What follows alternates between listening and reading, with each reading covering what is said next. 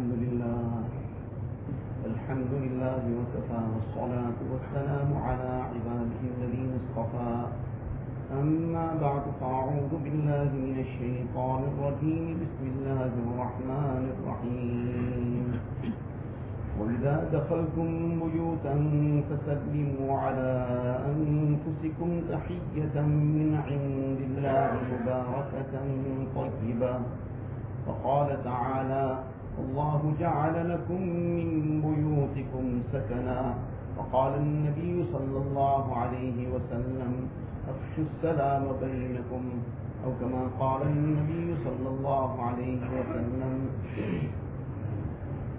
Most respected ulama ikram, brothers and elders, among the most essential needs of insan, together with food, drink, clothing, one of his essential needs is shelter. He needs a house to live in. He needs a place that will protect him from the elements, that will be a place that he can take refuge in. But just merely being a house is not sufficient. A house is a structure. A house is something built with bricks, cement, and all the other material things that go into it. But this insan is also an emotional being. He has emotions in him. And he needs to have a stable emotional environment. He needs to be in a place that is emotionally comfortable. So that is something beyond a house. He needs a home. And that is why this is the common statement we sometimes hear, that home is where the heart is. But you didn't hear about house is where the heart is. You also heard about home sweet home. You didn't hear about house sweet house. You might have heard of a big house, a very comfortable house, a palatial house. You heard all these things about a house, but it becomes sweet when it's a home. And otherwise it can be a palace also, and it can just be a house. And it might be a hut, and it might be a very comfortable home, because it was the what makes it a home. The home is not made up by the various comforts and luxuries. All that is in its place if a person affords it in a halal manner. The ni'mat from Allah tabaraka wa ta'ala, make shukr and use it.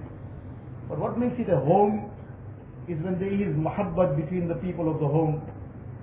There is deen alive in that home, as a result of which the barakat and blessings from Allah tabaraka wa ta'ala are descending in that home. That makes that house into a home. It might be a very, very simple, basic place.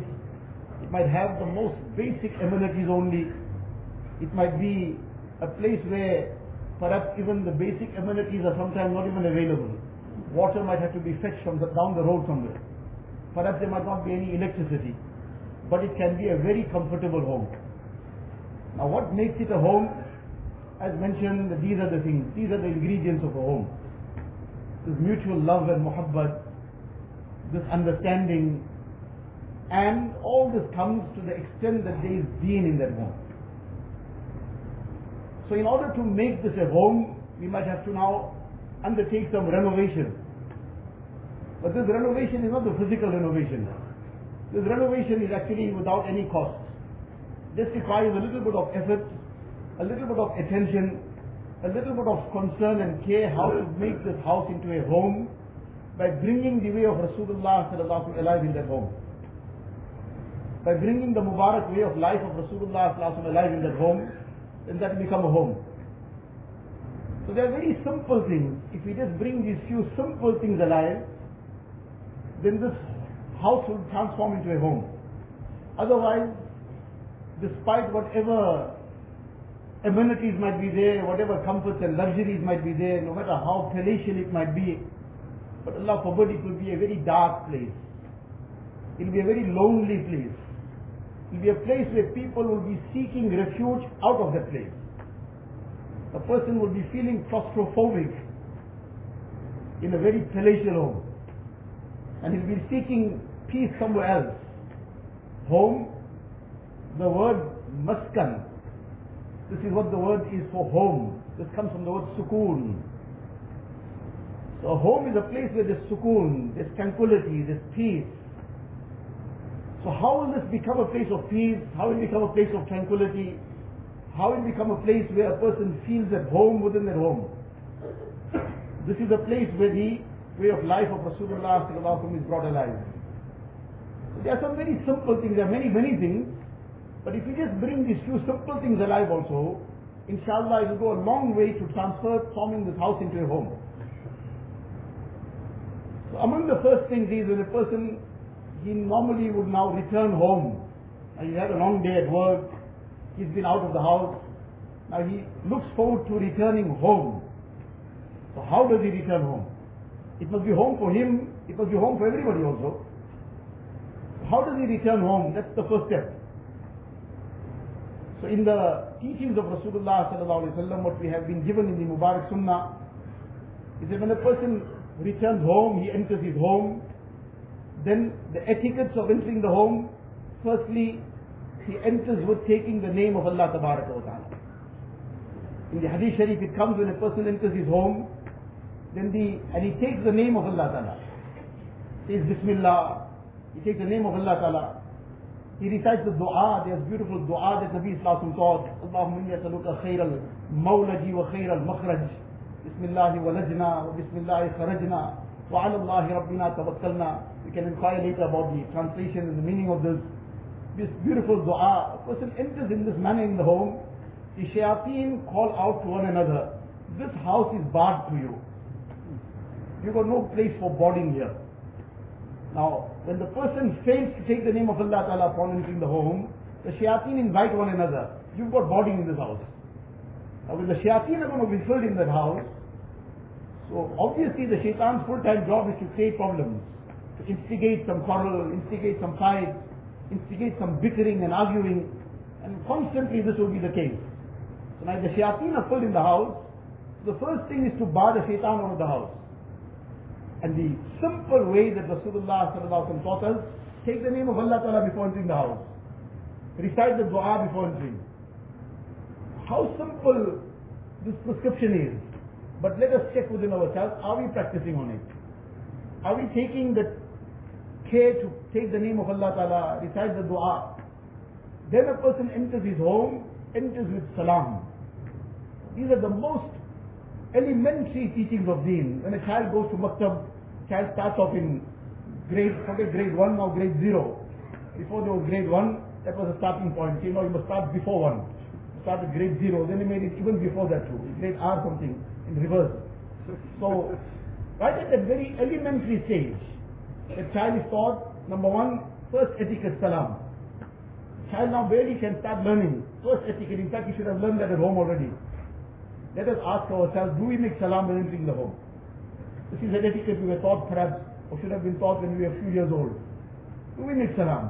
Allah Tabaraka wa Ta'ala mentions this in the Quran Sharif. The Quran Sharif is a very concise book. All the details Rasulullah sallallahu alaihi wasallam explained in the Ahadith.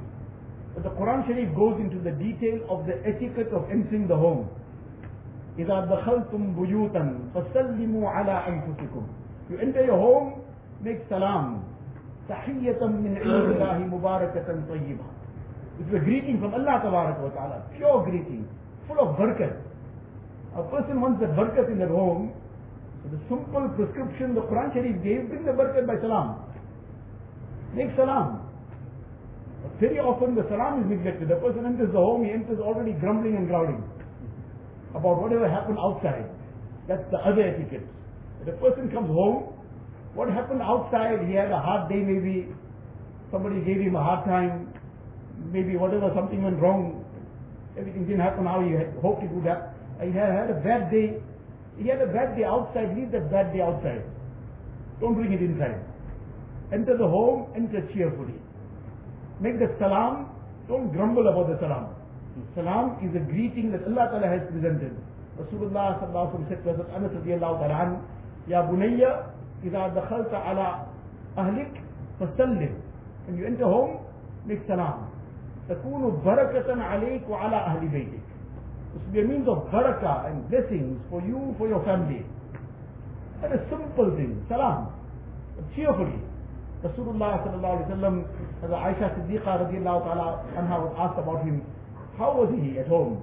At home, he started with the entry of the home. Kana dhahhakan, bassaman, always smiling, very cheerful. Now a person has had a hard day at home, so now everybody must be at high alert inside the home. He had had a hard day outside, everybody must go on high alert. Don't, don't get come in his way today, because he's had a bad day. And if you come in his way, you'll have a bad night. Now, is this the way that Deen has taught us? No, no, that bad day was outside, leave it outside. Don't bring that pressure on people inside. Let them in. This is the start of the evening now. If the person came in in a cheerful manner, came in with salam, brought in the barakat and blessings upon his arrival, then inshallah the rest of that evening will go with that barakat and blessings. There'll be the time for that muhabbat to be created. So this cheerful manner of entering in a cheerful manner. Then, just to move on, now a person will come home. So now he comes home, normal procedure would be now he'll be hungry, he'll want to eat. The family should be now getting together to eat. This is also a big question mark. Does the family eat together? This too has become part of the Western lifestyle. Unfortunately, everybody got their own time to eat. Everybody does their own thing. The house has just become a place of convenience where everybody just lives together in their own way. But being as a family, that is very fast, unfortunately, falling away. Once some Sahaba came to Rasulullah sallallahu alaihi wasallam, they said that we eat but don't seem to feel satisfied. These Qasim said, perhaps you are all eating on your own separately. They said, yes, there's such tami'u ala ta'amikum. Eat together. Take the name of Allah tabarak wa ta'ala. This will become a cause, cause of barakah for you. So likewise now, number one, having a fixed time. On occasion something didn't go according to plan, whatever the case is, it happens once in a while. But there should be a fixed time for the family to sit together as a family and to eat together. Then eating again, taking the name of Allah Ta'ala. Such simple prescriptions of deen. We are sometimes looking for very, very complicated solutions to our problems, whereas the solution lies in very simple things. Deen Allah Ta'ala has made very simple for us. But we forget the simple things, and we don't even do the complicated things too. So in any case, we lose our both ways. But we start off on the easy things, that will become the stepping stone to bigger things also. These are very simple things. Take the name of Allah Ta'ala. In the Hadith Sharif, Nabi Sallallahu Alaihi Wasallam says, a person commences eating, and he takes the name of Allah Ta'ala. The shayateen call to one another, you don't even have any food here. There's no meals provided for you here. Otherwise, they invite one another, come, there's meals available for you. The shayateen come and partake with the person. Now we are making the place available to the shayateen, what will be the end result? Even that eating time becomes a quarrel time. Whereas that should be a very calm and a very peaceful time. Whatever issues there are, whatever problems there might be, whatever needs to be addressed, for another time, for a later time. That time should be a time of muhabbat, a time of bonding. Nabi Sallallahu Alaihi Wasallam used this time also to create that muhabbat. One of the etiquettes, if possible, at least spouses eat out of the same utensil. Eat out of the same utensil. Nabi Sallallahu Alaihi Wasallam used to use this as a time of creating this muhabbat, this pure muhabbat. Aisha Siddiqa radiallahu anha says that I would eat with Rasulullah Sallallahu Alaihi Wasallam and we'd be eating together, and if I took a bite out of a morsel and then I kept it down, he would pick it up. And then he would bite out of the same spot that I took a bite out of. Why? This creates this muhabbat. I drank out of a utensil and kept it. Nabi Sallallahu Alaihi Wasallam would pick it up. He would turn it around to drink from the same spot that I drank from. Now we've all lost ourselves into all the Western fake love and fake affection, where whole display of affection is made for the whole world. But within the four walls of the home, the opposite is there. That is not our way of life. That pure muhabbat within the four walls of the home, and in these simple gestures of pure affection, this is what creates that muhabbat and bond, in that sunnah manner, sitting and eating together, and sharing.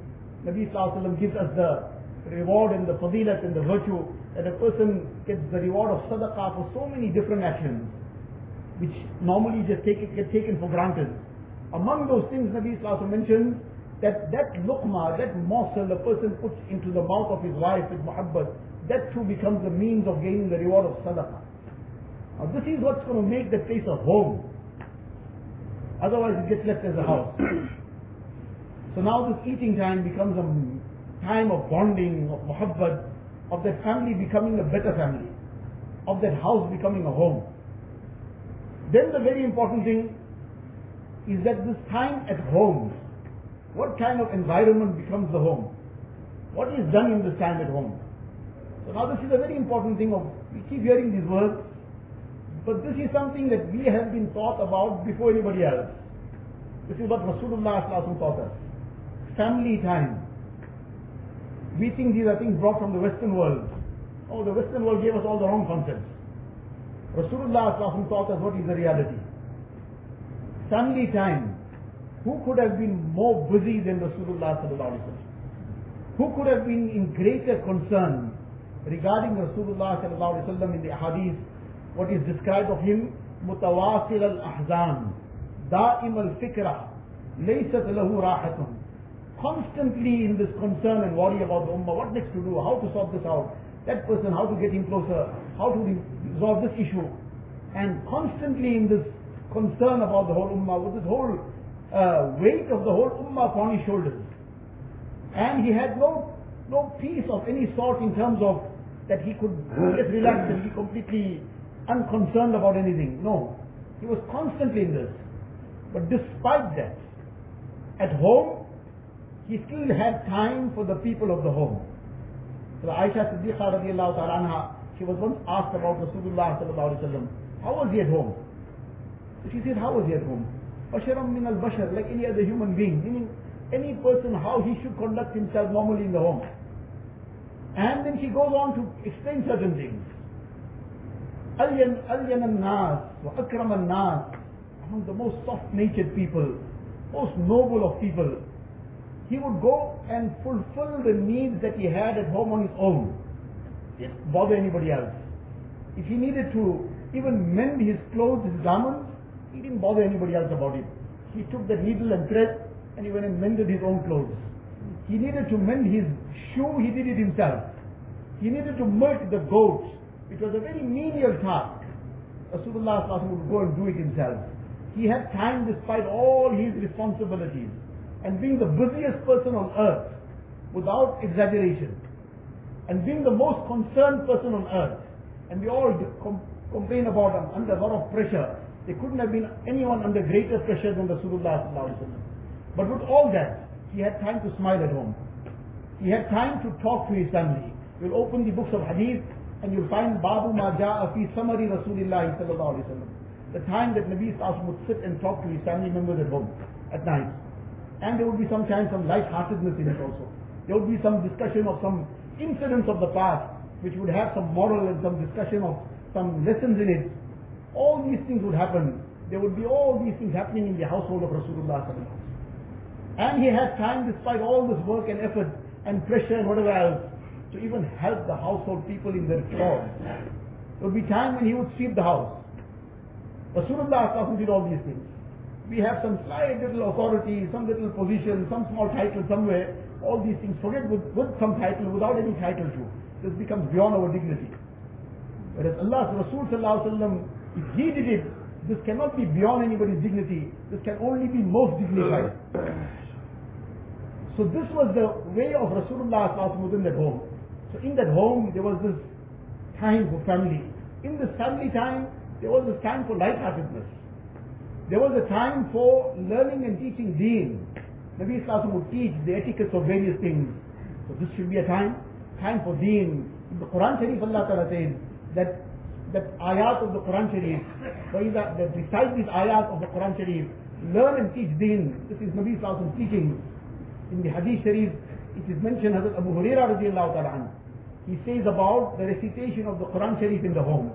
That when Quran Sharif is recited in a home, then ittasa'a ala ahlihi. These are the prescriptions.